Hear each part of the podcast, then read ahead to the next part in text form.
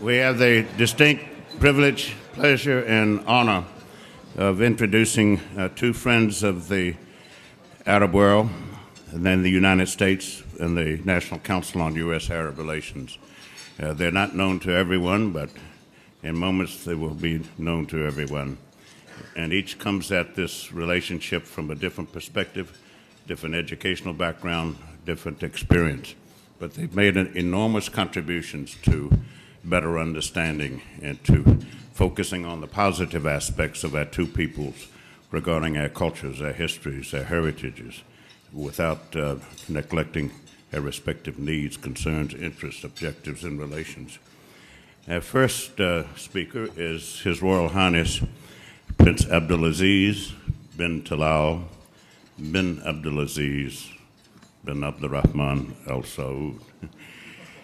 He is one of two grandsons of the founder of modern Saudi Arabia, who uh, have honored us with their presence at this uh, conference.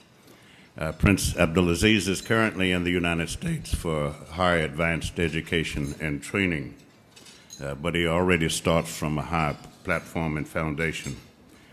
He is the chairman of the Arab Open University. He is the president of the Arab Gulf Association for United Nations Development Organizations and has been a UNESCO spe- special envoy for issues dealing with water, given his commitment to sustainable development. He's also interested in information technology in terms of its application uh, to business and education. Please join me in welcoming Prince Abdulaziz bin Talal.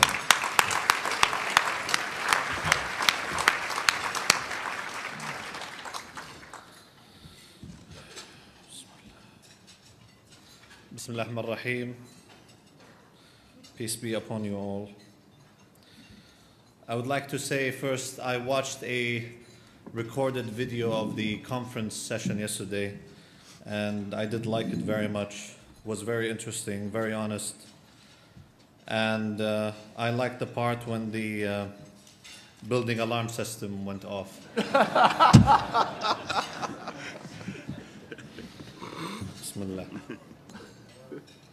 Dr. Anthony, Your Royal Highnesses, Your Excellencies, distinguished guests.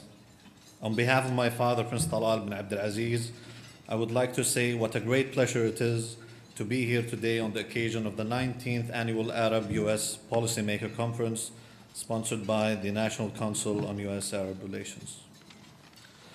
For over 27 years, Dr. John Duke Anthony, as you know, and the National Council on U.S. Arab Relations have been at the forefront of promoting friendship and mutual understanding between the peoples of the Arab world and the United States through an array of educational and, and exchange programs, and we thank him for his extraordinary work and commitment to mutual understanding between the United States and the Arab world. This year also marks the 65th anniversary of the seminal meeting between my grandfather, King Abdulaziz Al Saud, and US President Franklin Roosevelt. It was during this visit characterized by particularly friendly and respectful chemistry between the two that the tone of friendship, which has been a mainstay of US Saudi relations ever since, was born. Today, conferences such as this one deal with an array of challenges and opportunities emanating from the Arab world and continue in that spirit of mutual respect. I have every confidence that the perspectives and opinions shared among us during this conference will only serve to complement and deepen our understanding of the Arab United States dynamic. This year's conference could not come at a more timely moment. As we speak, the Arab and Islamic worlds face an array of complex security, developmental, political, and economic challenges and opportunities of concern to all nations. Before I go any further, I should emphasize that the United States and the Arab states seek the same goals regional stability and security, economic prosperity, open markets, and educational and an educational system that prepares young men and women for knowledge based economy. These goals are in everyone's interest, and the majority of Arabs of all ages, from Morocco to the Gulf, earnestly wish to be part of the international nexus of advanced economies with the knowledge, linguistic skills, and appreciation of other cultures that membership of this elite community connotes and supports. I say this because most of the news coverage in the West focuses on that slim minority within a very small minority. Such consistent misrepresentation of Muslim world of the Muslim world in the Western media harms not only us indeed, it has the potential to damage your interests as well. Such reports can easily create false dichotomies in the public mind that can lead to unwise foreign policy choices and courses of action. Of course, we all know the principal geopolitical challenges facing the Arab world and the United States at the current juncture. And I know that you are discussing these issues intensively during this conference. Both the US and Arab League support the establishment of a Palestinian state, but the continued expansion of settlements and the disposition of Palestinians from their homes and livelihoods imperil the negotiations that will make peace possible. Regarding Iran, the Arab nations of the Gulf are deeply concerned about Iranian nuclear intentions and their direct threat to regional security and stability. We believe current Iranian policy represents.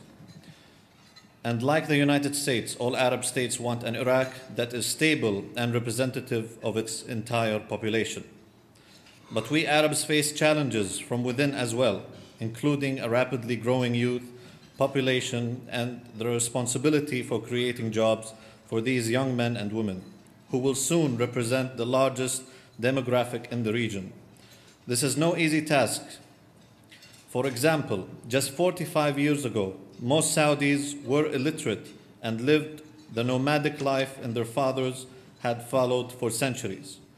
Today, our people live and work in modern in a modern economy with a first class infrastructure, and our literacy rate for people in their 40s and below is in the 90th percentile. We are very proud of this enormous progress, and yet clearly it is not enough. In addition to educating our people, we must give them the skills, knowledge, and perspectives that will allow our country to move to a knowledge based economy and with an understanding and appreciation of people of other cultures. This is what the overwhelming majority of our people want. And it is what leaders in Saudi Arabia and other Arab states understand we must provide.